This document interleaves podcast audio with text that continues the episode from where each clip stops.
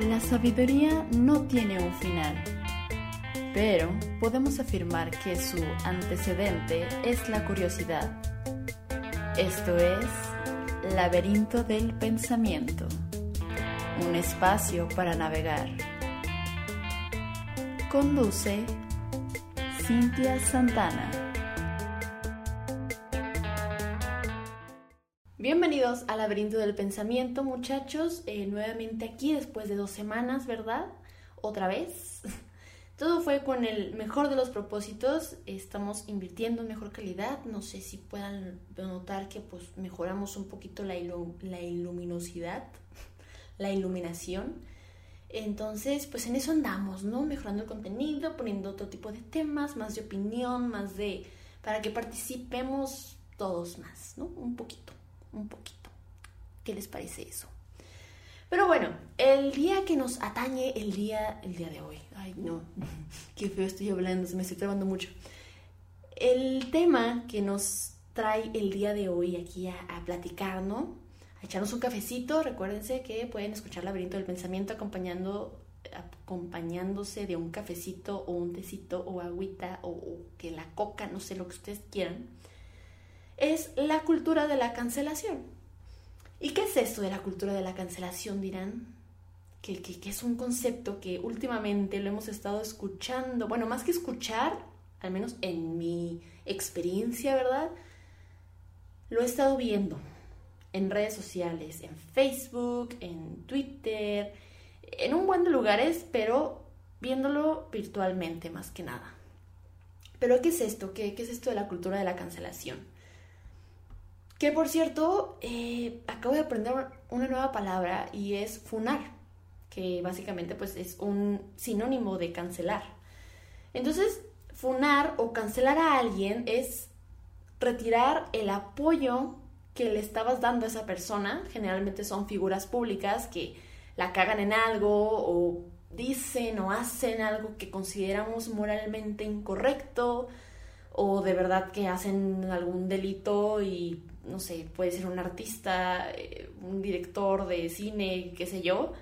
Entonces, la acción consiste en retirar eh, tu apoyo a esa persona, o sea, en dejar de consumir su, sus productos, sus servicios, su material, todo. O sea, es dejarlo como si nadie lo pelara y pues saber qué hace con su vida, ¿no? Básicamente es eso. Eh, claro que no, creo que no ha habido ningún caso en donde se logre... precisamente eso, o sea, el retirar totalmente el apoyo a esa persona, o sea, de que neta el cien por ciento de la gente que lo estaba consumiendo lo deje de consumir. Creo que, y se me hace muy cabrón que lleguemos a, a eso porque siempre van a haber eh, fanáticos muy fieles o personas que no están de acuerdo con ello o que duden de la, del, más bien que confíen en la, ay, se me fue la palabra, en la inoc- inocencia de esa persona, porque muchas veces se funa a alguien, se cancela a alguien sin evidencia, ¿no? Eh, sobre lo que ha hecho, sobre lo que se le está adjudicando. Ay, se me salió un gallito, jeje. Entonces, bueno, por una u otra razón, cien por ciento creo que no se puede cancelar a alguien, pero bueno, esa es la idea, ¿no? Ese es el ideal. Aquí la pregunta es cultura. ¿Qué podemos decir sobre la cultura de la cancelación? En realidad, podemos hablar de una cultura. Para esto, ya saben que pues, a mí me gusta echar ahí el vistazo en Google, en la definición googleriana. Entonces me puse a investigar qué es, eh, bueno, de qué forma define Google la cultura y me encontré con lo siguiente. Dice así. Cultura se refiere al conjunto de bienes materiales y espirituales de un grupo social transmitido de generación en generación a fin de orientar las prácticas individuales y colectivas.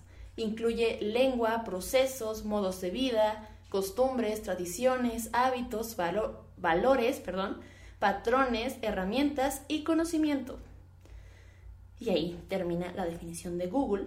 A ver, vamos a ir desmenuzando esta definición para pues, llegar a una conclusión, ¿no? Si sí lo podemos llamar o no cultura. Um, cultura se refiere al conjunto de bienes materiales y espirituales, que creo que podemos como muy a huevo, pero encasillarlo en espiritual. O sea, no me encanta la palabra espiritual, pero eh, creo que pues un bien material no es, más bien es como un bien espiritual, como un bien de valores, de moral, así.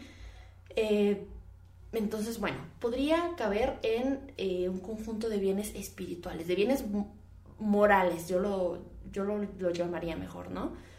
Eh, que es transmitido de generación en generación, que a lo mejor en la actualidad no estamos en ese punto, pero estoy segurísima de que en un futuro sí lo vamos a estar.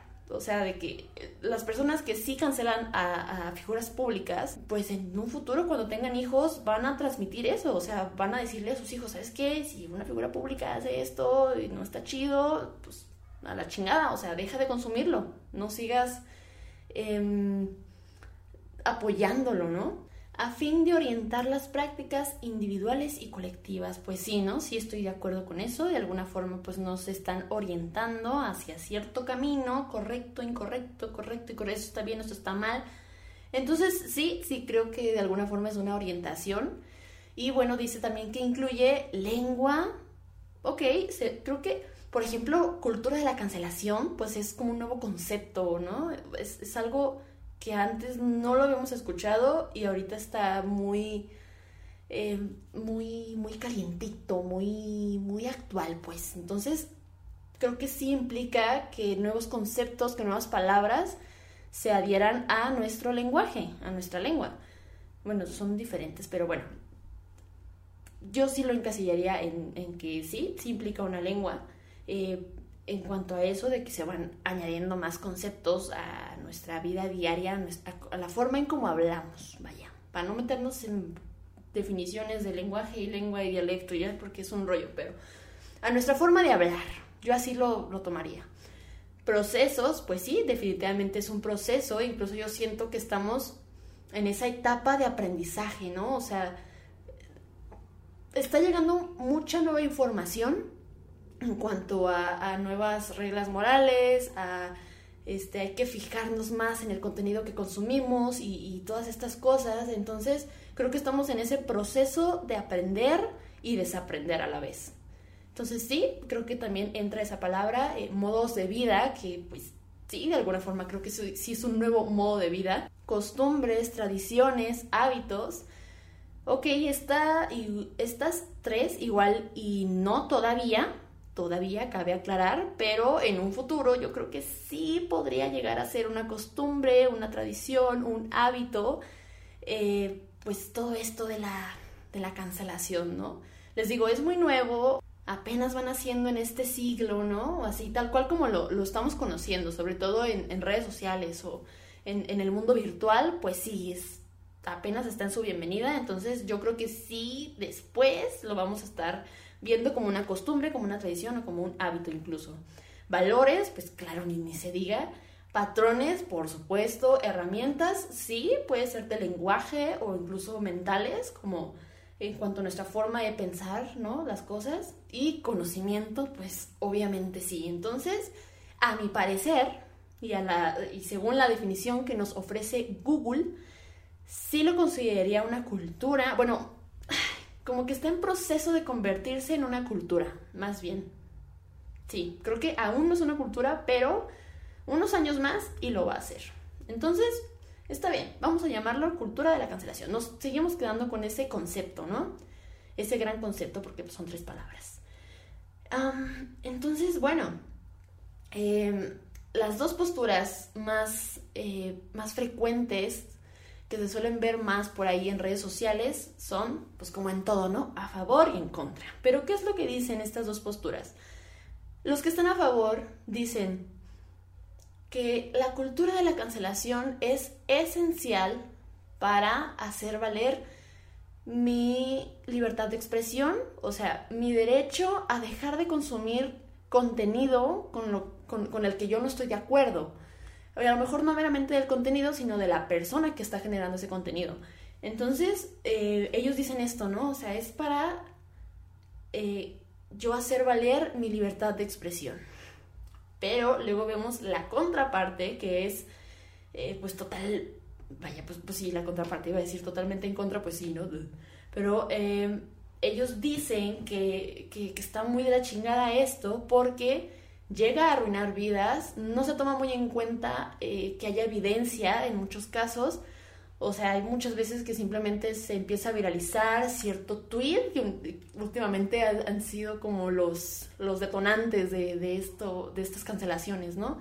Salen tweets de que, ay, mira, fulanito dijo esto, ay, fulanito dijo esto, que está a favor de tal postura o así. Entonces se va viralizando, se va viralizando y claramente pues genera una emoción en, en los que eran sus fans o en las personas que, deja tú que sean sus fans, que simplemente saben de, de, de esa persona y es como de, ah, caray, no, pues yo no estoy a favor de lo que ella dice, no, está muy de la chingada, o incluso si cometió algún delito o así, es como, pues ya, ya, ¿sabes qué? Yo decido retirar mi apoyo, no sé qué, pero, este, les digo, muchas veces no se cuestiona de si será verdad, no estará editado, o no querrán hundir a la carrera, que sí pasa, sí pasa, a lo mejor no tan seguido como se dice, sea que también justar, estar justificando a todos por, ay, es que le quieren eh, arruinar la carrera, así, ok, no sé, o sea, es que me pongo en, lugar, en, en el lugar de, de ambas posturas y creo que las dos tienen eh, su, su razonamiento, ¿por qué? A ver, yo soy de la idea, me gusta pensar así, ¿verdad?, de que toda postura tiene por detrás un razonamiento. O sea, tú llegas a tal, a tal conclusión, eh, no sé, ah, yo estoy a favor por esto y por esto, por esto, por esto, ah, yo estoy en contra por esto y por esto, porque ya hubo una reflexión, ya hubo un, una, eh, varios pensamientos que cruzaron tu cabeza que te hicieron llegar a esa conclusión. O sea, no es nada más porque, ah, pues como fulanito dice que está en contra de esto, pues yo también, o, ah, es que... Este, la muchacha esta me, que me gusta dijo que está a favor de esto, entonces yo también, o sea, no, siempre hay que justificar nuestras posturas, entonces a mí me gusta pensar eso, o sea, por eso me considero una persona abierta en ese aspecto de que, no sé, a lo mejor yo estoy a favor de tal cosa y conozco a una persona que está en contra de eso, entonces como, oye, pero tú ¿por qué estás en contra? Ah, no, por esto, por esto, ok, ok, ah, interesante, ok, no había tomado en cuenta esto y, y viceversa, ¿no? Yo le comparto mi postura y, ah, ok, está chingón, entonces también un tip Un tip, muchachos, les voy a dar un tip, pero dejen tomar agua primero.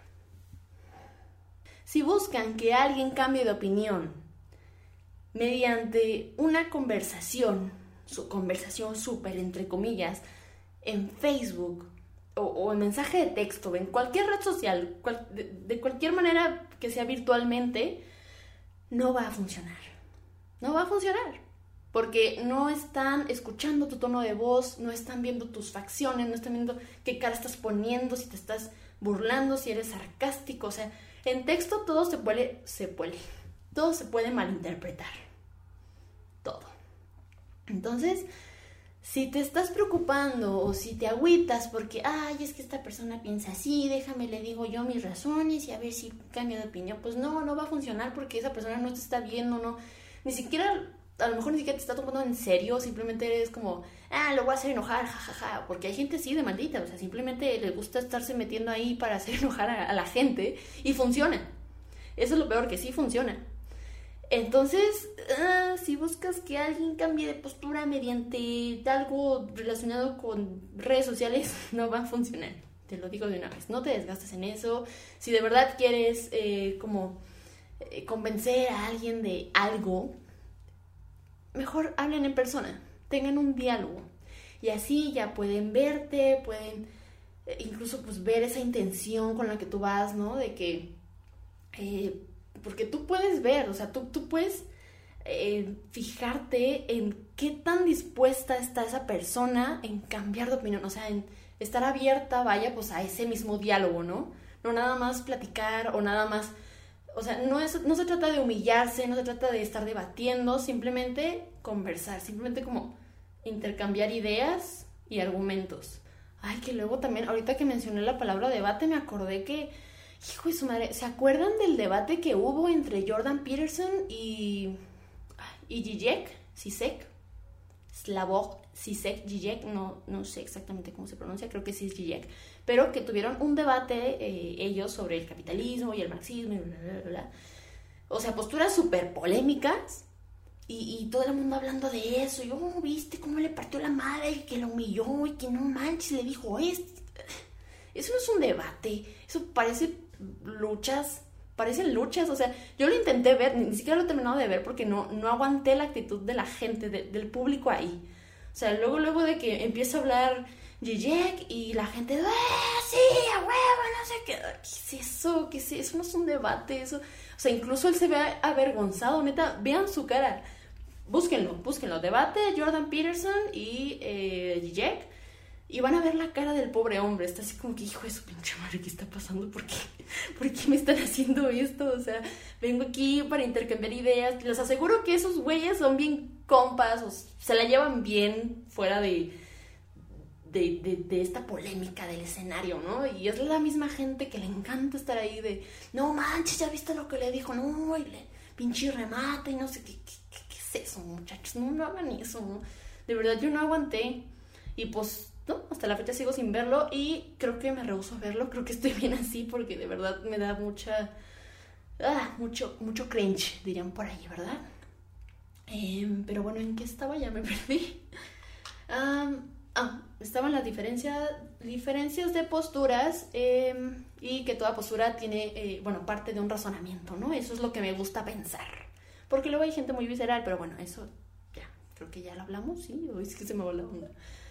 Pero, eh, sí, y luego, fíjense muchachos, encontré un, no es un artículo, es más bien como un análisis sobre la filosofía de la tolerancia, que es por parte de la Universidad Intercontinental, que es escrito por el maestro Jesús Ayaquica, que es docente de filosofía de esa misma universidad. Y eh, él comienza este análisis con una frase de Fernando Savater, este filósofo español. Él dice, bueno, Fernando Savater dice, el papel de la filosofía no es terminar con los debates, más bien su oficio es colaborar para iniciarlos todos. Entonces aquí, no sé si escucharon, pero es mi gatita, se escucha ahí, porque quiere entrar, pero luego la dejo entrar y anda ahí queriendo, está chingando de que sí quiere salir, entonces ya mejor no dejo entrar. Entonces ahí si escuchan un miau, pues es, es Lonita, mi gata. Eh, sí, estoy de acuerdo, o sea, el papel de la filosofía, digo, no es nada más eh, colaborar para iniciar debates, sí, pero, digo, tiene más cosas, pero más que estar solucionando problemas, es generar problemas, o sea, es como, no, pues yo digo que la cultura de la cancelación es esto, y un filósofo diría, neta, de verdad, ¿ya consideraste esta otra parte? Ah, cabrón, no, pues que, ah, pues considérala. ¿Qué onda ahí? ¿Qué onda? Entonces, por eso dicen que los filósofos nunca están de acuerdo con nada, chingada madre. O sea, siempre tienen que encontrarle algo, alguna falla, algo a todo. Y está cagazón, la verdad, está cagazón. O sea, tú piensas que ya tienes así como tu postura bien chingona. No, sí, a huevo esto. Y llegas con un güey, oye, esto. Mm, pero te has puesto a pensar en esto. Ay, o sea, sí, sí entiendo esa frustración. Pasa, eh, pero... definitivamente, eh, sí, eh, sí, una de, nuestra cha- de nuestras chambas, digo, yo no me considero filósofa pues, en lo más mínimo, pero bueno, eh, viendo más de cerca como este papel de la filosofía, pues sí estoy de acuerdo en que eh, colabora para generar nuevos debates, problemáticas, así que poner en duda, pues ahora sí que, que todo, ¿no? Eh, Y eso está bien padre, eso, eso me encanta la filosofía. Eh, ay, espérense, quiero meterme aquí al artículo, bueno, no, artículo no, análisis, que por cierto, a quien le interese voy a dejar el enlace aquí en YouTube, para quienes están viendo, hola primeramente, gracias por verlos. Este, les voy a dejar el enlace aquí en la descripción, eh, me pareció muy interesante, y les quiero compartir dos cuestiones que abarca aquí el maestro... ya se me fue el nombre, Jesús de Veracruz. Jesús, ah, de hecho, se llama Jesús Ayaquica, sí es cierto. Jesús de Veracruz, le vamos a poner. El maestro Jesús de Veracruz de la Universidad eh, Intercontinental. Entonces, él aquí pone dos... Um, háganme cuenta que desglosa un ejemplo, ¿no? Des, des, respecto a la filosofía de la tolerancia y pone cuatro cuestiones, pero yo solamente me voy a enfocar en dos porque están muy interesantes. Una dice, la tolerancia está condenada a desconectarse de la verdad, es decir, cualquier opinión por el hecho de ser pronunciada o ser defendida debe ser respetada.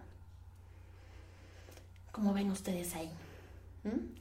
La tolerancia está condenada a desconectarse de la verdad. O sea, esta relación entre tolerancia y verdad. Porque muchas veces somos tolerantes a la mentira incluso. O intolerantes a la verdad. Entonces, como, a ver, pues si es verdad, ¿cómo puede ser intolerante, no? O sea, si es algo que está ahí, es evidente, es verdadero. Pero, pues también depende mucho de la subjetividad de las personas, ¿no? O sea, ese tipo de verdad que, que, que implica o, o afecta a alguien, o... Es mejor no decirlo, o sea, sabemos que está ahí, pero a veces, mira, cállate el hocico, ¿sabes? Hay que saber cuándo callar, eso, eso es de sabios. Pero bueno, ¿ustedes qué opinan, no? Esta, esta relación de, de tolerancia y verdad me pareció muy interesante. Luego hay otra que dice, si alguien expresa su opinión sobre mis deficiencias físicas o mentales, ¿debo tolerarlo por el hecho de que sus críticas sean verdaderas? Bueno, pues tiene mucho que ver con la primera, eh, pero eh, también porque estás expresando su opinión. Digo, si te la piden, pues chingón, ¿no? Dilas y todo bien. Pero si no te la piden... y pues, deficiencias físicas o mentales, ah, creo que ahí la forma más adecuada de, de resolver esto es hablando con esa persona, ¿no? De decirle, ¿sabes qué? Um, no sé, a lo mejor tú eres una persona que, que eres muy sincera o te gusta estar hablando sobre los demás y así, en sus caras, ¿no? No como que hables mal de, de esas personas o sus espaldas, simplemente es como, oye, noté que tienes esto o noté que... luces así, entonces dile a esa persona, dile, oye, ¿tienes problema con que esté hablando sobre tu físico o burlándome incluso de tu físico o así? Porque hay, hay gente que, que es feliz así, o sea, que le gusta estar cotorreando y no tiene pedo con que le digan, ah, tú estás bien moreno, ay, sí, tú estás bien gordo, jajaja, ja, ja, pinche pendejo, o sea, no hay pedo, pero creo que sí debe de ser consensuado, ¿no? O sea, es una persona que no se lleva así y tú sí y, y aún así... sabiendo, ay, pero sin esfuerzo, bien machín, y aún así sabiendo que esa persona no se lleva así, tú sigues diciéndole cosas así, pues va a haber un conflicto ahí, ¿no? O sea, te va a decir, oye, güey, yo te dije que no me gusta que me digas eso, o sea, ¿qué te pasa? Me ofende, me siento mal, me siento triste, me agüita. Y tú sigues, pues, no mames, ahí sí hay un pedo. Si no es así, pues adelante. Entonces, bueno, ya es cuestión de que sea algo consensuado, de que hablen y, ¿sabes qué? ¿Tienes un pedo con él? No, pues no, yo tampoco. Ah, arre, pues dime lo que tú quieras. Ah, igual. Hablen, hablen mucho. La comunicación es muy importante.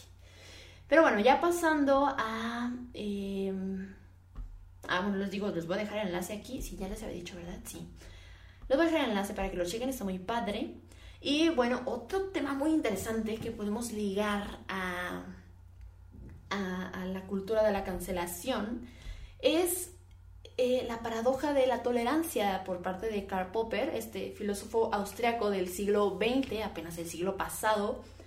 Y esta paradoja de la tolerancia la explica en La Sociedad Abierta y Sus Enemigos, esta obra que fue publicada en mil novecientos cuarenta y cinco, o sea, cuando andaba ahí ya acabándose la, la Segunda Guerra Mundial. Entonces, pues imagínense el contexto, ¿no?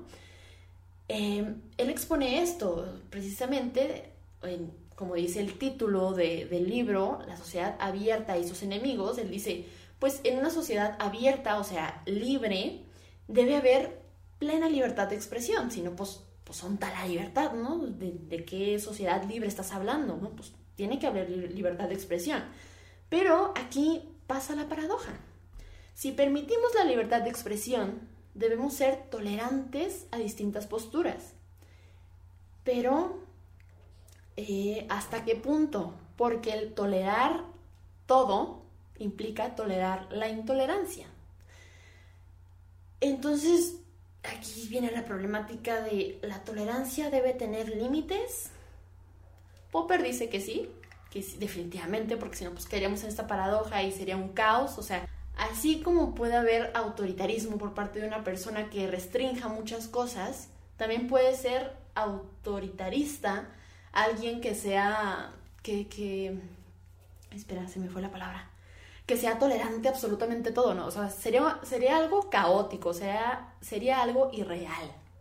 Bueno, igual y no irreal porque quizá ya haya pasado, ¿no?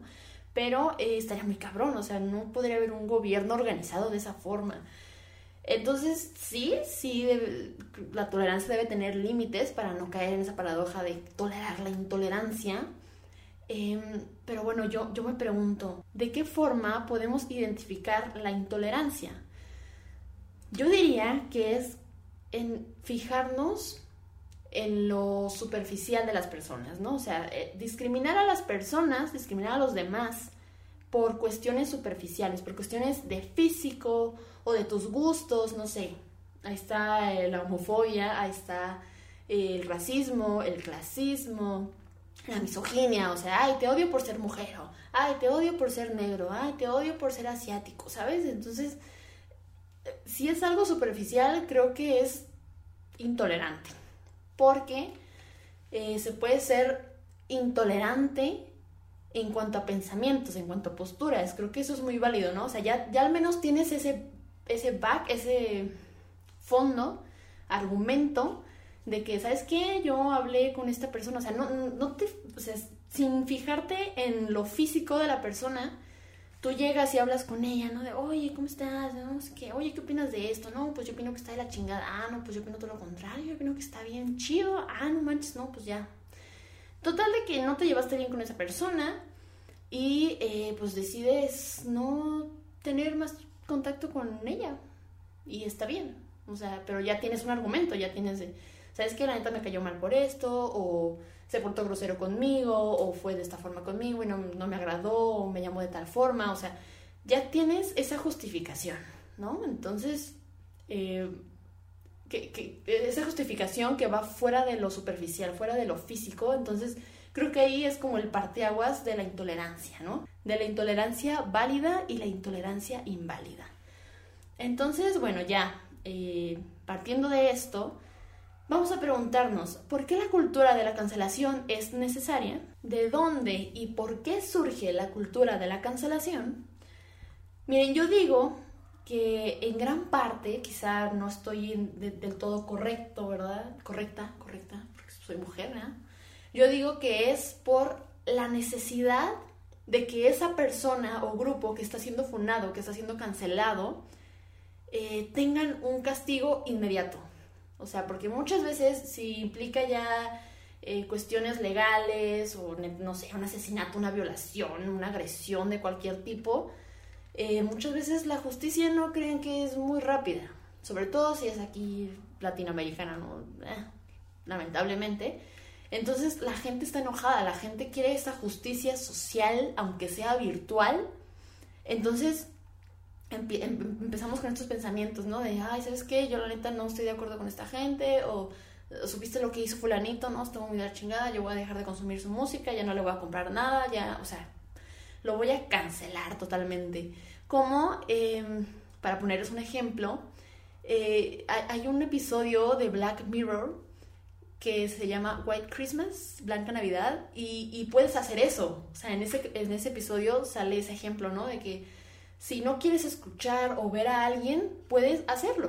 O sea, con un controlito, ya ni sé, cosa que traes ahí en el pinche cerebro. Ya ven que Black Mirror está bien, sabe de qué moda. Entonces, tú puedes de alguna forma cancelar, omitir a alguien. Y está bien interesante. O sea, si en algún momento se llega a hacer, pff, imagínense, todos vamos a estar cancelados, chingado. Pero Eh, sí, creo que, creo que nace de esa necesidad, ¿no? De, de, de querer la justicia ya, de, oye, es que esto no se vale.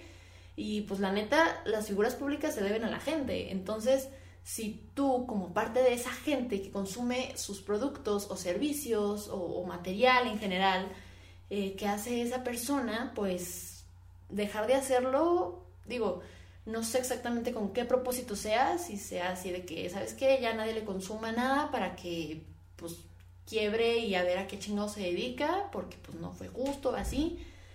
Eh, entonces, sí, yo creo que en gran parte, les digo, no creo que en su totalidad, pero en gran parte puede ser eh, por eso, ¿no? ¿Ustedes qué opinan, muchachos? Estaría interesante leerlos. Que también aquí nace el, la, la problemática clásica, ¿no? De si separar el arte del artista, eh, que, digo, creo que al inicio lo mencioné, eh, no creo que sea eh, cien por ciento, o sea, que el, las personas al cien por ciento lo hagan. Eh, siempre va a haber un fanático súper leal o, o personas que, que no estén de acuerdo con ello o, o que, no, que pidan evidencia y no la tengan y van a seguir ap- apoyando a ese artista, a esa figura pública. Entonces sí, eh, llegar al cien por ciento a, eh, sobre, al cancelar a alguien, perdón, no creo que se pueda llegar, pero este, también sale de ahí esta problemática, ¿no? Este...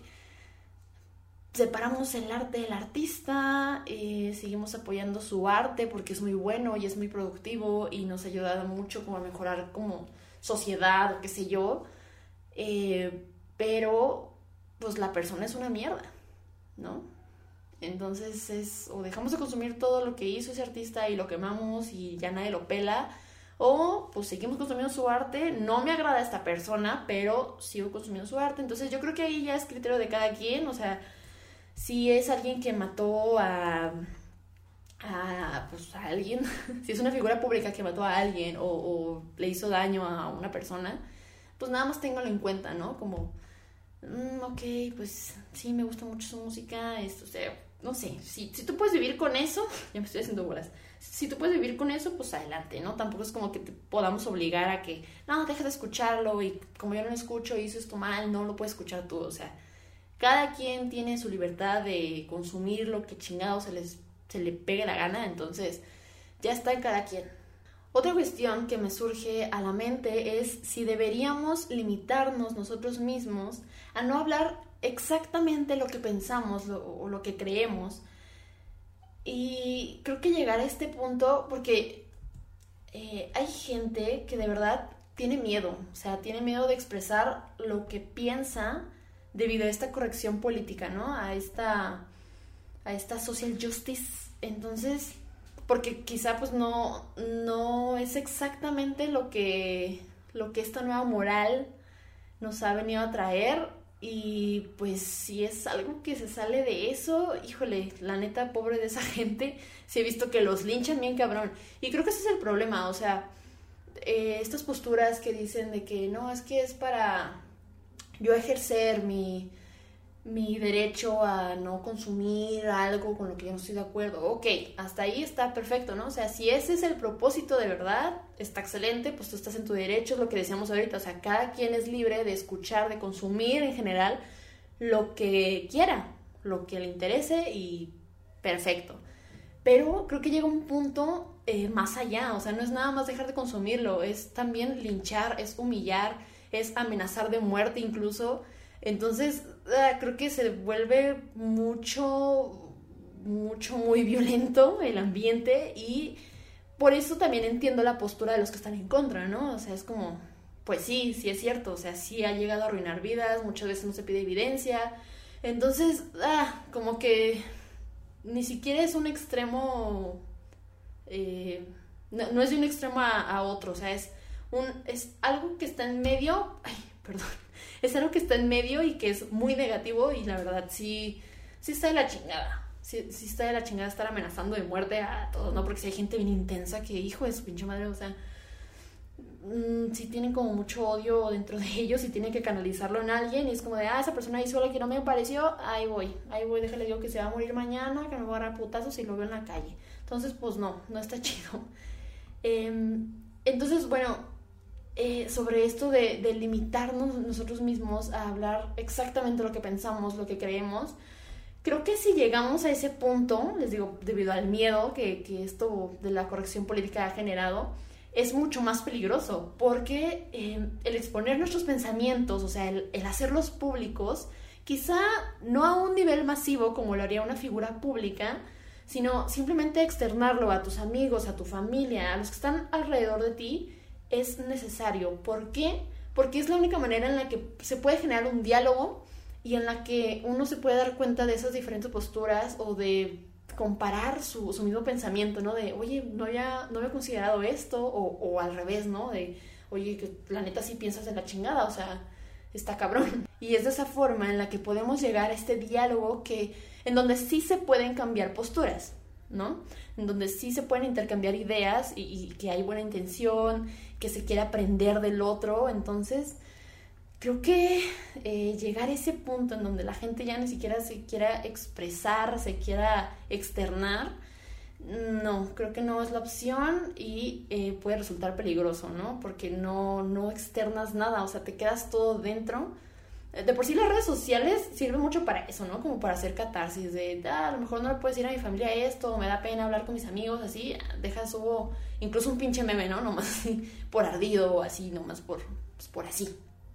Digo mucho así, ¿verdad? Chale. Este, entonces, que ni siquiera las redes sociales te puedas canalizar acá tu odio, tu ira. Bueno, igual pues escribe en tu cuaderno, ¿verdad? No, olvídelo. Digo, sí sirve para canalizar, pero eh, si es así, si es nada más como esa necesidad de externarlo, pues igual un cuadernito, ¿no? Es bueno escribir. Es, es bueno escribir para, para eh, abrirse, aunque sea con uno mismo, ¿no? Y, y ayuda para hacer más, para tener pensamientos más fluidos y, y está chido, está chido, escriban. Um, pero sí, eh, llegar a ese punto en donde ya nadie se quiere expresar, uh, no, está, está muy feo. Fíjense, algo, eh, un caso en específico que me hizo pensar sobre esto, además de lo que pasó con Chumel Torres, pero bueno, esa ya es historia que ya todo el mundo se la sabe, ya pasó, bla, bla, bla. Ok, fue lo que recientemente pasó con este, este muchacho, este chavorruco, Samuel García, eh, senador, creo que sí, ya es senador de, sí, de, de allá de Monterrey, que estaba transmitiendo en vivo con su novia, cada quien en su, eh, su casita y así, eh, y le dijo que bajara la pierna. Ay, chingada madre. Dijo que bajara la pierna, este, y pues se le fueron todos encima, se le fueron todos encima, este, estuvo cabrón, pero eh, fuera de eso, lo que me pareció, lo que sí como que me movió ahí una fibrita, fue que eh, una, un contacto ahí de Facebook compartió eso, ¿no? Compartió una publicación que seguramente ustedes también lo vieron, la vieron, perdón, eh, en donde salía este güey planchando, así como de, ah, ya soy un buen esposo, ¿no? Y los roles de género no, no, este, no existen y es tarea de los dos. Ok, está bien, quiere dar su mensajito, ¿no? Que por cierto, esa imagen fue de antes, porque ahí dice que es su prometida y no su esposa, y ya cuando, era la transmisión, cuando fue la transmisión en vivo, pues ya eran esposos, que se casaron en plena pandemia, por cierto, pero bueno, eso ya es otro tema. Entonces, publica esta imagen mi amiga, eh, como burlándose, ¿no? Como humillando de, ay, tomó un curso y así. Y dije, ok, pues sí, está cagado, ¿no? Pero eh, hubo un comentario por parte de una chava que ella decía, eh, ya todo lo que haga o diga después de eso no tiene validez. Híjole, entonces yo sí me quedé así como, ok, ok, ya sabemos que esa imagen no fue de después de, de lo que pasó, pero si sí hubiera sido, de verdad ya no tiene validez. De verdad ya no puede, o sea, ya no debemos tomar en cuenta lo que diga o lo que haga esa persona, y más si es como para intentar mejorar, no, o sea, sí tal vez su imagen, porque pues senador y así, o sea, se entiende, es figura pública, obviamente todas las figuras públicas t- quieren tener su imagen limpia y, y ah, yo estoy a favor de esto. A lo mejor es por pura conveni- conveniencia, sí, eh, social, porque pues van a ser mejor aceptados, pero eh, ay, como que eso sí me caló, dije, de verdad, o sea, ya se le quita el derecho a, a réplica, porque es que hay, siento que hay que tomar muchos factores en cuenta, ¿no? O sea, el contexto de esta persona, cómo se desarrolló, también la esposa, no crean que reaccionó así como de, ay, ¿qué te pasa? O sea, fue como de, ay, tontuelo, ¿qué te pasa? O sea, ya bien volada, ¿no? Como que pareciera que tiene esta educación, sí, machista, este... pero es de, ese, de, de esa educación que está tan arraigada que de verdad no te das cuenta, que de verdad ya es inconsciente, o incluso eh, lo puedo ver en, en esta chica, ¿no? De que, ah, sí, es el osito, jeje. Eh, que está acostumbrada a eso y no lo ven como algo negativo debido a, a eso, o sea, de que fue la educación seguramente que recibieron, y así son sus papás, y así son todos los que lo rodean, entonces... Vi que después escribió como de, nadie me enseñó a ser feminista, y puta, también se lo, se lo comieron al pobre, pero eh, ah, de alguna forma como que sí entiendo su, su, por, su postura, o sea, No es la primera vez que sé de él, ya había escuchado sobre este vato antes. Y, y ese también es el problema, ¿no? Que muchas veces ni siquiera conoce, no, conocemos a las personas, perdón. Y, y cuando se empiezan a viralizar, la gente nada más se queda con esa imagen. O sea, ya mucha gente nada más se va a quedar con esa imagen de, ah, el güey machista, sí, el que le dijo que bajara la pierna a, a, la, a la chava esta.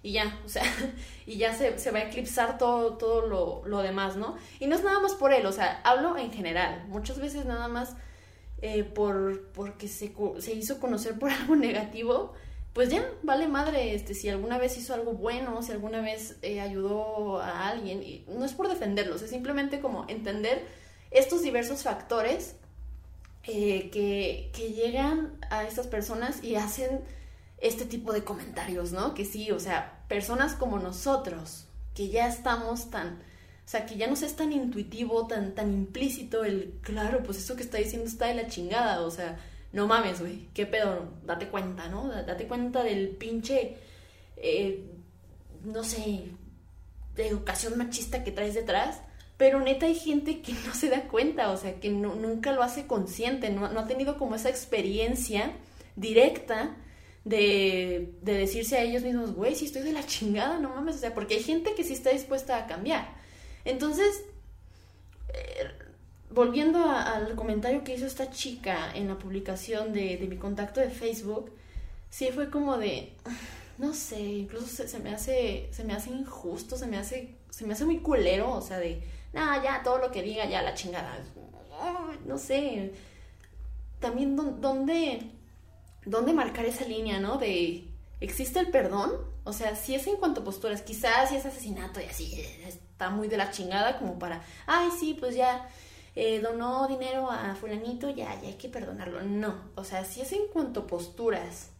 O, o por ejemplo, lo, lo de J K Rowling, Rowling, no sé ni cómo se pronuncia, eh, de los... de la transfobia y así, que la tacharon de transfóbica, porque ese, ese tipo de personas ya saben lo que implica el decir algo de esa magnitud, o sea, saben el alcance que tienen en, en cuanto a las personas que, que pues pueden llegar, ¿no? Entonces no creo que haya sido a propósito de, ah, voy a mostrar aquí mi transfobia, pinches, qué asco, guacala, no sé qué. O sea, yo poniéndome en su lugar, creo que fue porque... vio en un artículo o algo así, ay, la verdad no investigué, ahorita se me ocurrió, pero vio como en un artículo de que las personas menstruantes, no sé qué, es que... entonces para ella eso resultó, resultó ofensivo, o sea, para ella como mujer, porque pues la concepción que, tradicional que se tiene de la mujer, ¿no? De que pues, este, pues menstrua, o sea, es, es una cualidad como meramente de mujer en la educación eh, tradicional. Entonces, pues, para ella fue ofensivo, yo me imagino, o sea, es como, como que personas menstruantes, pues, qué chinga, o sea, qué, qué misógino suena esto, ¿no? Entonces, pues, ella, me imagino que hasta de haber pensado de, ah, me voy, me voy a ver bien buena persona, como en contra de la misoginia y la chingada, y, y terminó siendo todo lo contrario, eh, pues, decidió publicar eso de que, ¿cómo se les dice a las personas menstruantes? Mujer, mu, mu, mujer, bueno, ya lo dije, pero... así como tratando de adivinar la palabra, ¿no? De, ah, sí, se les llama mujer. Puta madre, no lo hubiera hecho, pobre, po, pobre señora, la verdad. Pero, o sea, lo que, lo, a lo que quiero llegar es esto, o sea, la gente muchas veces, quizá habrá unos que sí lo hagan con la intención, pero no todos. Entonces, mmm, ya no hay segunda oportunidad. Eh, ya no le podemos dar esa, pues sí, esa oportunidad a las personas de que cambien de opinión, o sea, digo, como si la opinión no fuera cambiante, ¿no? O sea, nosotros, ay, estoy diciendo mucho sea otra vez, chingada madre, como si no pudiéramos cambiar, como si nuestras opiniones fueran estáticas. Eso es lo que me, me, me pega, me, me causa conflicto. Si alguien de verdad está dispuesto, y tú lo notas, tú notas cuando de verdad está dispuesto a hacerlo, eh, a cambiar, pues ¿dónde se queda la segunda oportunidad? ¿O dónde queda el perdón? ¿O el borrón y cuenta nueva? Ya va a ser para siempre eh, cancelado, ya va a ser para siempre omitido de la sociedad, no sé, siento que ahí también nos hace falta un poco más de empatía, ¿no? Y también creo eso, o sea, quizá esa cancelación, esa humillación virtual que se le hizo a esa persona fue su, re- su experiencia directa para cambiar de opinión, para cambiar de postura, de pensamiento. Les digo, muchas veces eh, las personas no tienen esta relación directa con la problemática y por eso nunca se cuestionan. Y a lo mejor en, cuando los cancelan, esa es su relación directa, que sí está muy fuerte, sí está muy de la chingada, pero de ahí pueden, pueden ser diferentes las personas, ¿no? O sea, no van a cambiar totalmente, pero ya tienen como ese punto de, de reflexión. Ya si de plano no cambia y si sigue igual es como de, dude, no mames, o sea, qué pedo. Pero pues, sí, creo que un poquito más de empatía no estaría para nada mal, ¿no? Y también pues hay que entender que si decides defender algo, la contraparte te va a atacar. Porque absolutamente todo tiene una contraparte, ya sea para bien o para mal. Absolutamente todo lo tiene, entonces hay que asumir eso. Si vas a defender cierta, eh, cierta idea, pues prepárate porque está la contraparte, están los que piensas, los que piensan totalmente distinto a ti y eh, pues pueden ser agresivos o te quieren humillar o así, entonces ah, eh, igual que tú, a veces te dan ganas de humillar a alguien o de decir, pues no mames, qué tonto, qué retrógrada, ¿no? Pero, eh, pues ya depende de la, de la persona. O sea, aquí estamos rodeados, rodeados, perdón, de dualidad. O sea, es blanco o es negro, es vida o muerte, bueno, malo, femenino, masculino, tradicionalmente, ¿no? Eh, todo, nada, o sea, positivo, negativo, todo, todo, todo es dualidad. Entonces, pues, hay que estar preparados para esa dualidad en el mundo, ¿no? Porque en cualquier momento nos vamos a topar. Pero bueno, vamos con el reto semanal. En esta ocasión preguntamos qué opinas sobre la cultura de la cancelación. Y eh, Ernesto del Toro nos dice lo siguiente. Intentar cancelar artistas o productos culturales, música, películas o series de televisión, ya sean viejos o nuevos, impide evaluar las condiciones sociales y comerciales que propiciaron, que propiciaron, propiciaron dichos productos, para así poder tener mejoras en las condiciones sociales de ciertos sectores de la población, que generalmente son los aludidos o agraviados en este tipo de productos cancelados. Gracias, Ernesto. Eh, y pues sí, ¿no? Él se refiere como, o sea, es, esta evaluación de las condiciones sociales y comerciales, o sea, cómo es que hemos ido evalu- eh, evaluando, bueno, sí, también evaluando, pero incluso evolucionando, ¿no? O sea, toda esa historia, toda esa historia que llevamos detrás eh, de cómo es que llegamos a este punto, o sea, cómo es que llegamos a esta nueva moral, ¿no? Ah, pues porque hay una historia que pues, es muy oscura y muchas veces se malentiende o, o resulta ser ofensiva para muchas personas o le hizo daño a un grupo, eh, a un colectivo, entonces pues tener como esa historia ahí no está para nada de más, incluso nos ayuda porque pues, es como no tropezar con la misma piedra, ¿no? O al menos eso uno se quiere imaginar. También Isis de Yanira nos dice lo siguiente. No estoy de acuerdo con la cultura de la cancelación, ya que contradice la libre expresión. Querer que todos opinen de la misma manera que tú es no respetar sus ideas, aunque tú creas que son correctas, entre comillas. Lo que es bueno para ti no necesariamente es bueno para los demás. Aquí tiene un punto, ¿eh? O sea, es que neta, hay gente que se emputa porque no piensa exactamente igual que ella. Y eso está muy de la chingada, o sea, ¿dónde está la diversidad? ¿Dónde está eh, la, la, la riqueza de los pensamientos, ¿no? De diferentes perspectivas, o sea, imagínense que los filósofos a través de la historia hubieran pensado exactamente igual. ¡Qué aburrido! ¡Qué aburrido! ¿Y cómo nace el conocimiento? ¿Y cómo se refutan? O sea, creo que es, es, eso es algo muy humano, el, el contradecirse.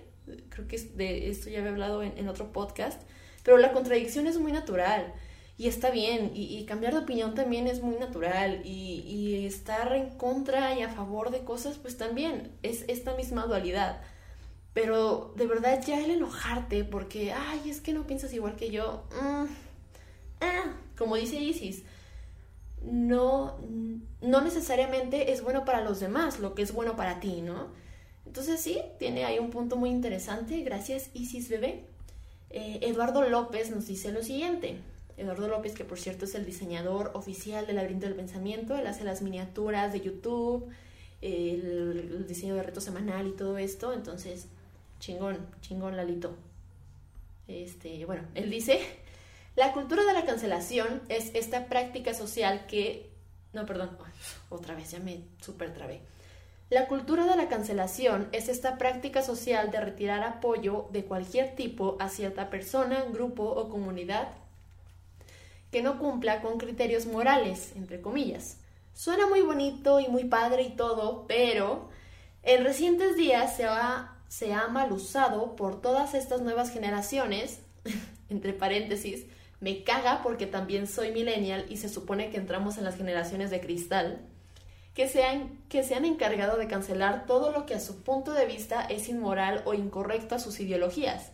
Pero, ¿quién tiene el derecho de cancelar a alguien? ¿Quién tiene un concepto general de lo que es moral o no? ¿Cuándo se marca la línea de cancelar por lo moral o por el simple hecho de que no somos similares en nuestras ideas? Me parece sumamente estúpido cuando las personas cancelan por meros berrinches o por joder, o por querer mostrar superioridad moral ante la sociedad y querer una aceptación a base de la destrucción de una persona o grupo que no cumple sus estándares de moralidad. La cultura de cancelación, la cultura de la cancela, la cultura de la cancelación no debería de existir. A mi punto de vista, es una práctica que usan personas frágiles de personalidad que se ofenden de todo y así.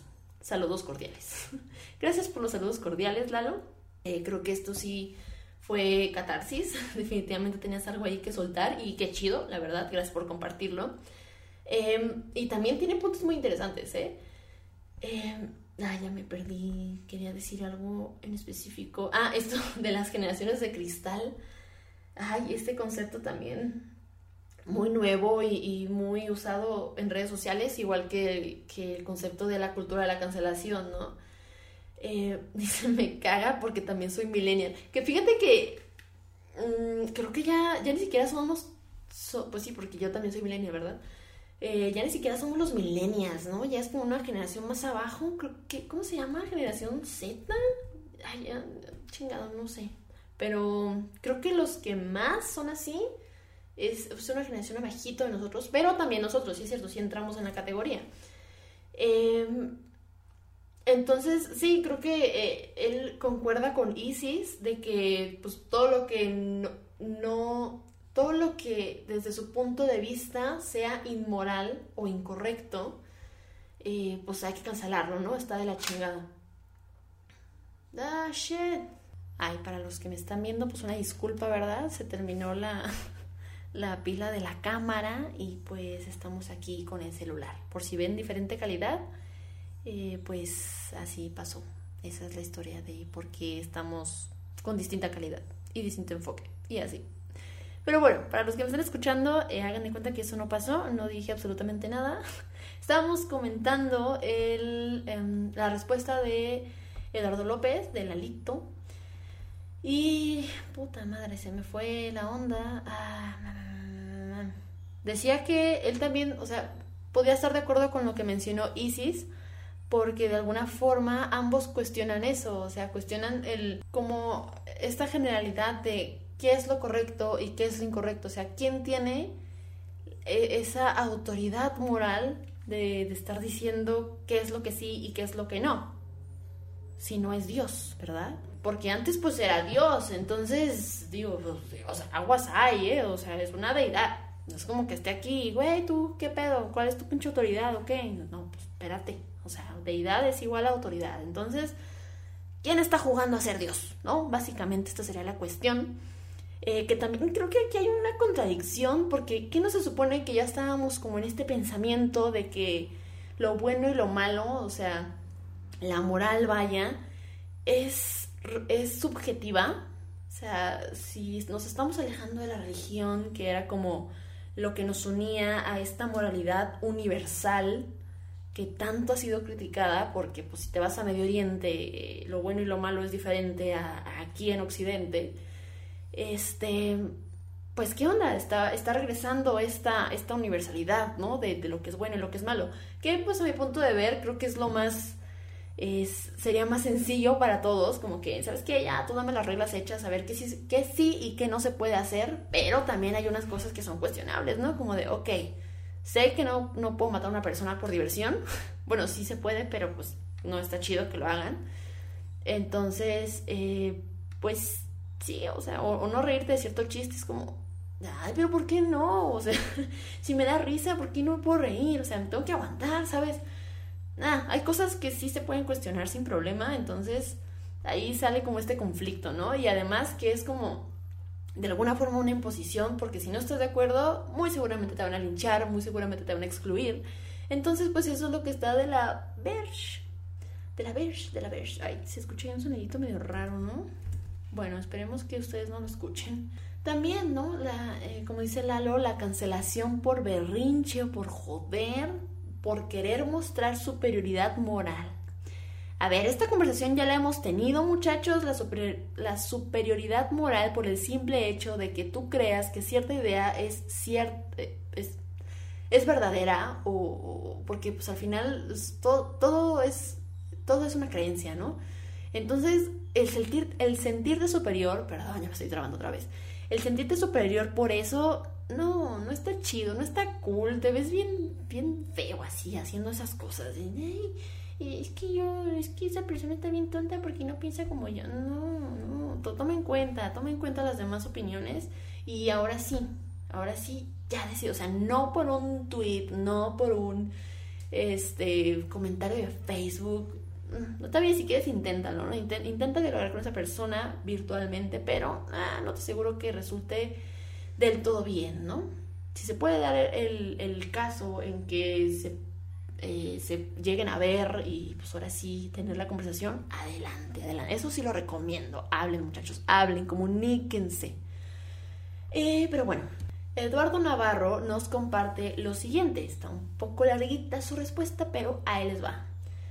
Me parece un concepto impreciso, pero me limitaré a comentarlo como concepto, entre comillas, ya que no hay un contexto claro. También esta cultura, entre comillas, ha apoyado a cancelar, entre comillas, a hombres, entre comillas, hombres así mal escrito con sin H, N, V, Z, señalados de acosadores o violentadores. Entiendo que esta expresión de cultura de la cancelación, entre comillas, ha sido articulada con el fin de eclipsar, cortar o ya no permitir que alguien sea visible en determinados medios a, ca a causa de que el discurso individual es divergente al de determinadas ideas del ámbito social o cultural, como sucedió con J K Rowling. O en otro ejemplo, uno ficticio, pero que sí ocurre, que la conducta de una persona sea considerada incorrecta o inmoral, como sucede con el hostigamiento y el acoso. Por otro lado, interrogo que sea llamada como cultura. ¿Por qué es ya una cultura? ¿Qué la determinó como tal? En el terreno de lo justo, pensaría en las figuras de los antihéroes, estos individuos que entienden que la justicia no será efectuada por la ley y toman acciones propias. Entonces sería una injusticia, no, perdón, entonces sería una justicia unilateral y gozosa, pero justicia, entre comillas, para unos, injusta, entre comillas, para otros. Finalmente, con cancelar, implica ya no condicionar el, posici- el posicionamiento real o digital, como en redes sociales, de una figura pública como aquel politólogo argentino que es coautor de un libro de izquierda, pero contra la izquierda. Considero este fenómeno como una conducta que deviene en hábito, en constitución, más que una cultura. Hábito en constitución, o sea, se está constituyendo un hábito, más que una cultura. Pues... ya ven que el, el término, la palabra de hábito viene incluida en la definición de cultura que leímos hace rato, entonces, pues, pues sí, o sea, también podría entrar, o sea, está en proceso de, conver- de convertirse en un hábito y por lo tanto los hábitos forman parte de la cultura, entonces también sería en pro- estar en proceso de convertirse en una cultura, como mencionamos al principio. Eh, pero bueno, eh, Eduardo tiene eh, un punto de vista muy interesante, ¿no? que también aquí señala el, el acoso, ¿no? Este, que de alguna forma es ficticio, pero sí claramente pasa. Eh, y pues este tipo de conductas, o sea, siento que hay conductas que ya per se, o sea, ya está muy arraigada en nuestra cultura, que, que son incorrectas, que no son aceptables. O que poco a poco se ha, se ha ido haciendo esta conciencia, ¿no? A lo mejor antes casi no se hablaba sobre el acoso, eh, era como muy tabú, y ahorita pues está en boca de todos. Entonces ya como que vamos superando estos tabúes, tabús, tabúes, ¿cómo se dice? No sé. Pero eh, sí, eh, también el hablar de, de las situaciones ayuda mucho, ¿no? A que se rompa esta, esta, este conservadurismo en cuanto a, a no querer hablar de ciertos temas porque hay que miedo, porque ahí van a criticar, porque hay... Uy, uy, uy. Y pues sí, creo que al final llegamos a la misma conclusión, ¿no? De que cancelar implica eh, quitar de ese posicionamiento tanto virtual como real, que no, no habíamos hablado como del, de este... de la cancelación real, simplemente virtual, y aquí pues eh, Eduardo lo menciona, ¿no? Eh, y este, este libro de Contra la Izquierda, digo, ya personalmente me había comentado sobre él, pero estaría interesante que pasaras la referencia eh, del, del autor para, para tener una, una bibliografía ahí, ¿no? Sobre este tema que resulta muy interesante. Eh, Alan Stefan nos dice brevemente lo siguiente: es un eufemismo para hablar de censura, no hay más. Simple, conciso, determinado, seguro de sí mismo, Alan. eh, pues sí, básicamente es censurar a alguien, o sea, miren, nomás, nomás para pa tener la tradición de la, las definiciones goeblerianas, ¿no? Vamos viendo, vamos viendo cuál es la definición de censura de, del, del YouTube, se iba a decir, del Google. Y dice lo siguiente: censura, acción de examinar una obra destinada al público, suprimiendo o modificando la parte que no se ajusta a determinados planteamientos políticos, morales o religiosos para determinar si se puede o no publicar o exhibir. Ok. Sí, pues básicamente es eso, ¿no? O sea, eh, lo que sea que se esté exponiendo se, se alinea con determinados planteamientos morales, políticos, bla, bla, bla, bla, bla, para determinar si se cancela o no se cancela a alguien, o sea, si se censura o no se censura a alguien. Entonces, sí, pues básicamente eh, sería como un sinónimo de, de lo que es la censura. Y pues la censura, no crean que, que está chido, ¿no? En general, o sea, así de que, ay, esto no me gusta, lo voy a censurar. Mm. Daniel Ramírez nos comparte esto: creo que cultura, entre comillas, sobra en este concepto. De alguna manera ya viene implícita en este fenómeno. Ahora yo veo dos polos a los cuales denomino los ofendidos y los ofendidos por los ofendidos. En el primer tipo, resulta inquietante la, la conducta que manifiestan por la falta de conciencia histórica en torno a un producto cultural y su proceso que lo llevó a cobrar cierta vida. Pero lo que se debe enfatizar aquí es que un producto cultural es un reflejo de un determinado contexto sociohistórico. Es decir, los ofendidos no sé de dónde adquieren o asumen esta autoridad moral para cancelar ese producto cultural. Es como si quisieran borrar la historia, y a mí me parece que es algo valioso de recordarse, de que se mantenga como parte de la memoria colectiva, incluso aunque sea algo desagradable o reprobable, pero está ahí para hacernos recordar lo que a lo mejor ya no debería ser. Por otro lado, los ofendidos por los ofendidos también exponen una conducta muy particular. Dan la sensación de que quedan estancados en el tiempo, en el pasado, sin aprender de ello para expandirse. O sea, niegan el cambio que inevitablemente ocurre con el paso del tiempo. Entonces, seguir admirando y aplaudiendo aspectos deplo, deplo, deprobables, reprobables, me imagino que quiso decir, aplaudiendo aspectos reprobables que constituyen un producto cultural que se hizo en el pasado, es negar su propia naturaleza. El asunto aquí es no cancelar una manifestación cultural como un programa de televisión, una canción o unos libros, sino mantenerlo como un elemento que representa nuestro pasado, sea bueno o malo, y que éste nos ayude a dirigirnos al cambio, a madurar, a crecer, a replantear nuestros propios discursos y estructuras. Un ejemplo personal para que lo anterior quede más claro: yo de puberto y adolescente cantaba y hacía slam con la canción Puto sin tener un mínimo de conciencia de lo que significaba ni del impacto que ocasionaba en otras personas. Pero ahora lo sé, aprendí y ya cambié esos discursos. No pido que la cancelen, al contrario, quiero que la canción permanezca como un testimonio vivo de que podemos cambiar y mejorar. Vaya, este, esta respuesta me gustó bastante y eh, él separa entre los ofendidos y los que se ofenden de los ofendidos, ¿no? Por los ofendidos, más bien. Entonces, sí, eh, Sí, concuerdo totalmente en que los ofendidos, los de la primera parte, que serían como esta generación de cristal y de lo que se quejaba Lalo, de que eh, le caga porque es millennial y entra en esa categoría y así, eh, pues sí, ¿no? ¿Qué onda con esta historia, esta historia sociocultural de la cual venimos?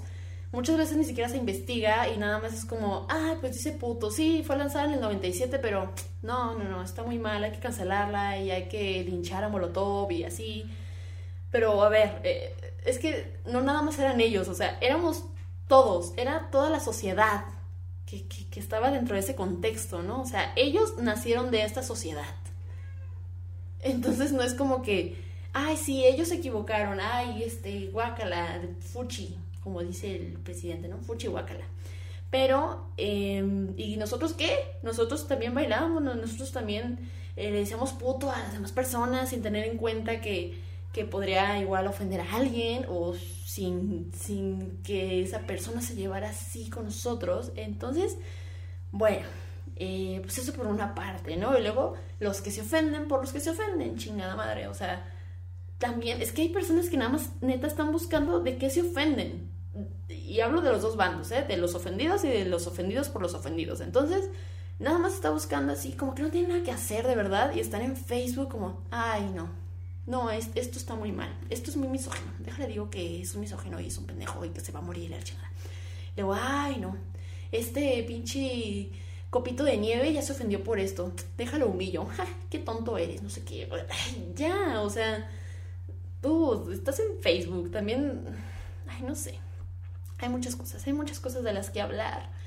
Y, y muchos factores que tomar en cuenta y claro, ¿no? O sea, esa historia sociocultural... ¿Quererla desaparecer? ¿De verdad? ¿De verdad queremos desaparecer nuestra historia? O sea, como dice Dani, no, no se me hace inteligente, no se me hace una solución el, ay, ya hay que banearla y ya nunca saber sobre ella, como si nunca hubiera existido. Y claro que existió y claro que marcó algo muy importante en nosotros. O sea, la neta, la canción de puto, hasta la fecha, hasta hace poquito que pues, surgió toda esta polémica, ¿verdad? Eh, pues es parte de, de, del, ya de la cultura mexicana o, o era, pues ya no sé en qué quedó ese debate, pero eh, pues sí, sí fue algo que, o sea, todo mexicano se la sabía, ¿no? Era como, eh, puto, ah, no manches, como en el Molotov, eh, que saludos al Mickey, a toda su familia y la chingada, o sea, todo el mundo se la sabe. Entonces, eh, pues sí, querer borrarla, ¿qué onda, no? Y, y ver cómo, cómo hemos crecido como sociedad, cómo hemos aprendido. Eh, de nuestros errores, de, de otro, otros puntos de vista que en algún momento fuimos partida, partidarios, ¿no? Entonces sí, pues gracias Dani. Eh, también Kevin nos dice lo siguiente. Ahora sí hubo muchas participaciones, por cierto, que pues entiende, ¿no? El tema está, está candente. Kevin nos dice, la cultura de la cancelación es nefasta. La red ofrece un libre discurso y si se ondea la bandera de la tolerancia para, para censurar a alguien de cierta forma, están haciendo lo mismo contra lo que luchan. Bien pueden decir que hay que ser intolerante con la intolerancia, pero para ese tipo de cosas tengo, enten tengo entendido que tribunales internacionales y comisiones de derechos humanos... ¿Qué? Tengo entendido que... Supongo que ahí le faltó un hay, que hay tribunales internacionales y comisiones de derechos humanos. Por mí, los marxistas no deberían tener derecho a hablar, pero lo hacen y se tiene que respetar. Si alguien es nacionalsocialista, cuenta con esa misma libertad. La diferencia es que a él lo cancelan. Mismo caso con los L G B T. Nadie los cancela, pero si alguien dice que los trans están mal, sí es cancelado. Es absurdo. En el caso de la pedofilia se cancela y con justa razón, es delito. Pero decir que los trans tienen una disforia no es delito. La justicia social hace que la justicia deje de ser justicia. Ay, el ladrón roba por necesidad, perdónenlo.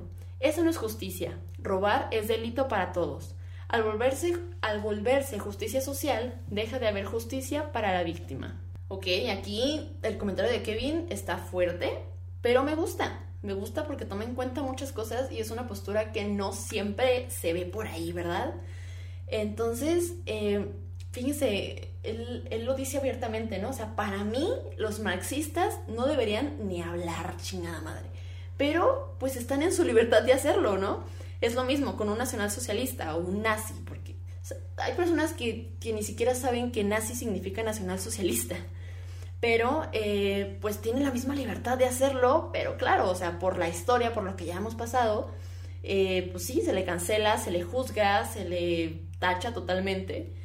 Eh, entonces, eh, también con L G B T, el, el colectivo L G B T, ¿no? Que la verdad, pues sí, actualmente sí es uno de los grupos más protegidos, de cierta forma. O sea, como que también está en ese proceso, pero siento que, sobre todo a nivel virtual, está siendo muy, es, es muy protegido. Y está bien, está chido eso.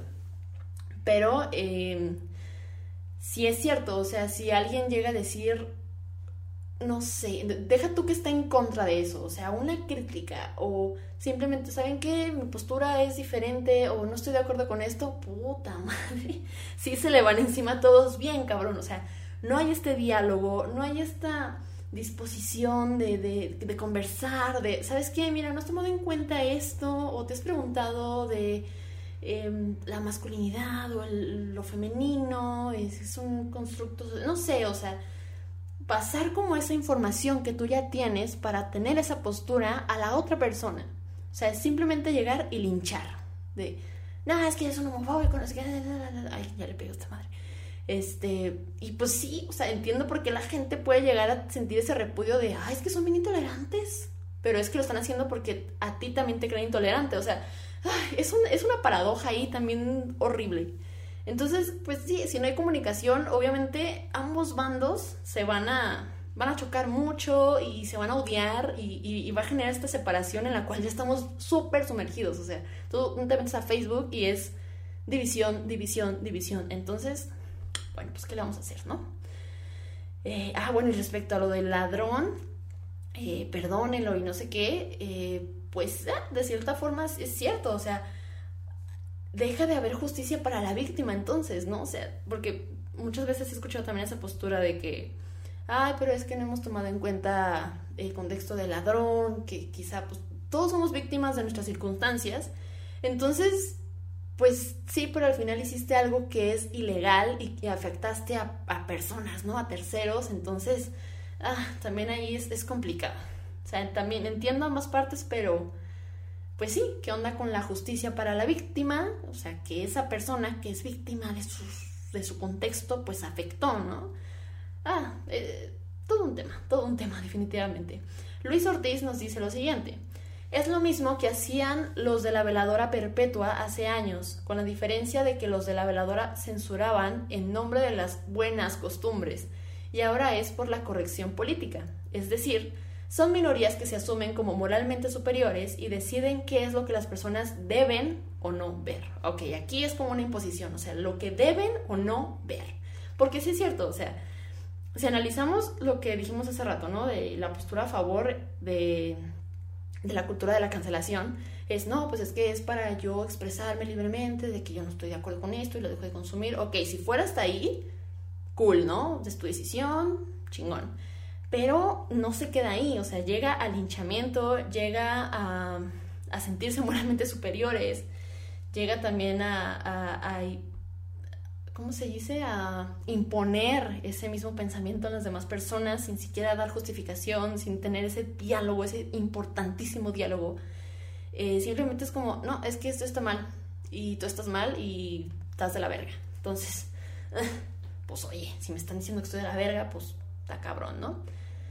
Eh, ¿Qué más? ¿Qué más? Eh, las buenas costumbres. Pues es que a eso estamos llegando. O sea, próximamente esto de la corrección política va a ser la buena costumbre. Van a ser las buenas costumbres.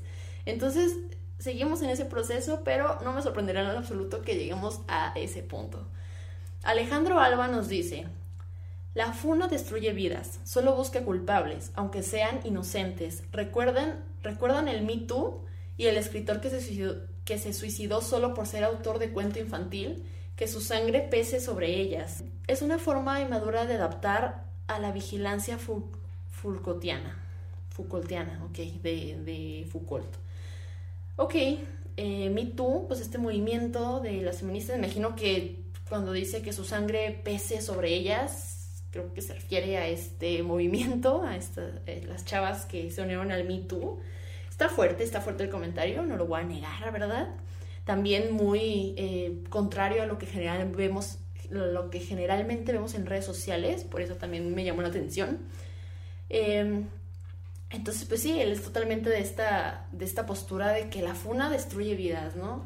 Eh, muchas veces no, no se toma en cuenta eh, estas evidencias de que puede o no que sea inocente a quien se está culpando. Simplemente es alguien... Porque creo, creo que esto eh, se refiere al, al músico de Botellita de Jerez. Eh, creo que nunca se resolvió tal cual, o sea, la chava sí habló y todo, pero, eh, bueno, no habló, creo que escribió una carta, no, no me acuerdo bien, la verdad no, no he investigado totalmente sobre el tema, pero eh, creo que nunca se tuvo como esa evidencia y pues terminó suicidándose el muchacho, ¿no? El, bueno, el señor. Eh, ahí no sé la verdad porque desconozco la historia, pero eh, pues sí llega a pasar eso, ¿no? Que... Eh, llegan a inculpar a inocentes y pues sí les afecta de la chingada, o sea, les afecta de la chingada, les afecta mucho y pues está de la chingada, como todo, todo está de la chingada. Eh, y pues sí, por eso sale esta contraparte tan fuerte, ¿no? También de que es que no se fijan en las evidencias y pues sí, se entiende. Eh, Andrés Guzmán nos dice: yo opino, favor de leer con voz de yo opino, claro que sí, yo opino, ¿qué opina? Que la cancelación se deriva de uno, una malentendida cortesía por la cual es socialmente requerido aceptar invitaciones sin de verdad sopesarlas y analizarlas según las circunstancias y la propia relación entre el invitado y el invitador. Y dos, de una pésima administración del tiempo en la cual, por supuesto, la cancelación es una clase de pieza comodín.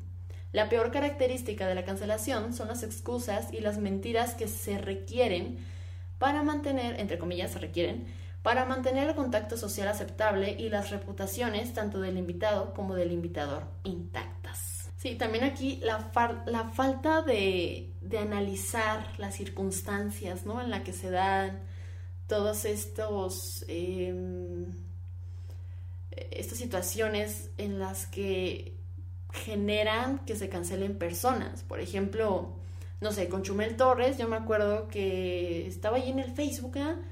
Y vi una recopilación de tweets de ese güey. Pero no manches, o sea, eran tweets del dos mil doce, del dos mil quince, o sea, hace mucho tiempo. Y me sorprendió porque dije, le están sacando cosas de hace ocho años, de hace cinco años. No sé, o sea, eso es lo que me puso como... pues ¿por qué se fueron tan atrás, no? Y la verdad, hace cinco años, hace ocho años, nosotros también hacíamos chistes...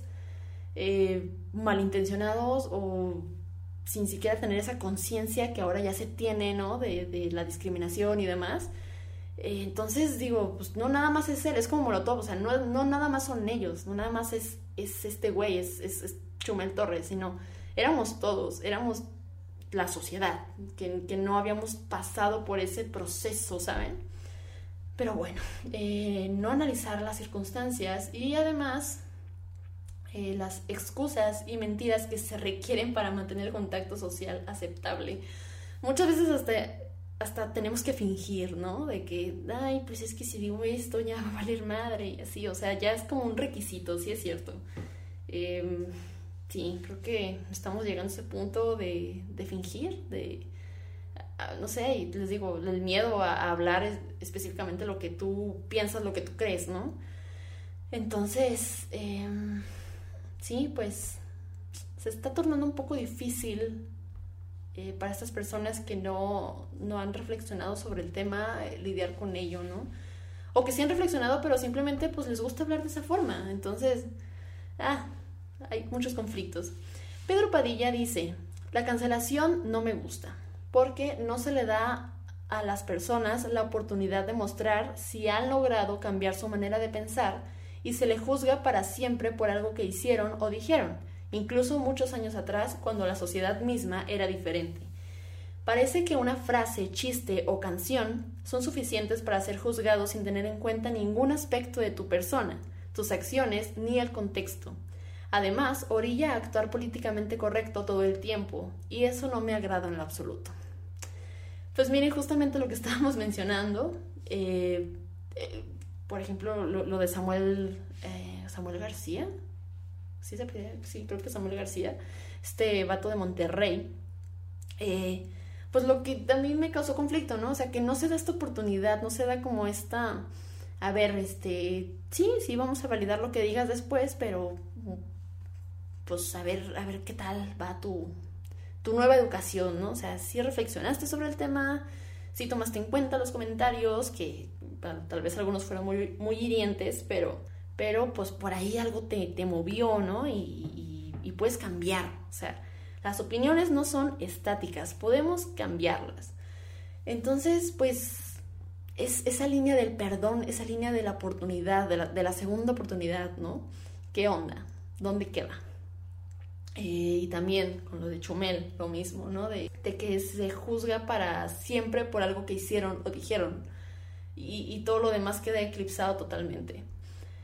Eh, y muchas veces es nada más por una frase. O sea, a lo mejor yo, yo puedo publicar algo con lo que ni siquiera concuerdo, pero por el simple hecho de publicarlo en mis redes sociales, ya todos creen que, que pienso de esa forma, ¿no? Entonces como... Uh, pues nada más me dio risa esto, esta frasecita, ¿no? No quiere decir que, que defienda esa postura. Ay, sí, incluso un chiste, no sé, ya, como que poco a poco, o sea, ya no nada más es la ideología, ya no nada más es un argumento, sino que se reduce una canción, un chiste, una canción, un chiste, una frase, y desde ahí te juzgan. Cada vez es más pequeño, el rato va a ser por una sola palabra. Eh, pues como conclusión...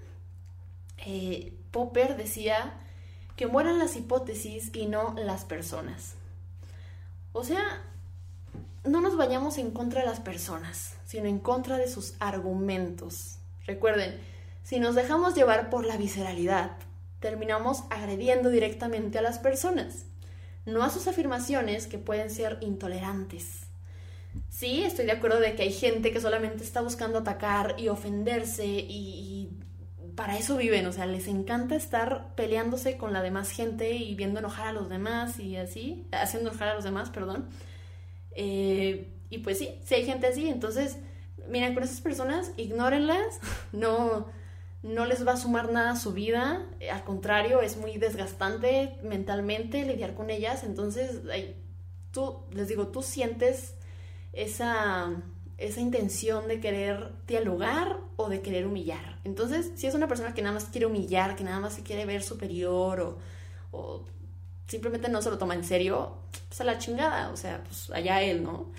Pero eh, si es alguien con el que neta sí puedes platicar, puedes conversar, puedes intercambiar ideas, pues qué chingón, qué chingón, la verdad. Y más si es de manera virtual, ¿no? Que no, no siempre se puede hacer de esa forma. Entonces, si es así, procura no atacar a las personas, ataca al argumento, ataca a la hipótesis, a esa idea. Recuerden también que no se puede obligar a alguien a que deje de consumir material de, de cierta figura pública. De verdad, por más que lo intentes, no tiene caso desgastarse.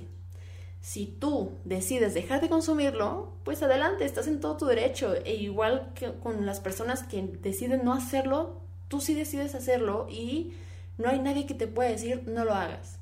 Entonces tú hazlo, tú hazlo. Y si te topas a una persona que también le gusta esa figura pública, oye, ¿te enteraste que hiciste esto? Que, que hizo esto y no sé qué. Ah, no, pues sí, pero me vale madre, lo voy a seguir escuchando. Oh, ok, pues bueno, está bien.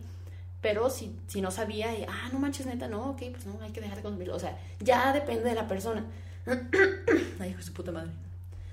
Ya depende de la persona. Entonces, pues, hasta ahí podríamos dejar el tema, ¿no?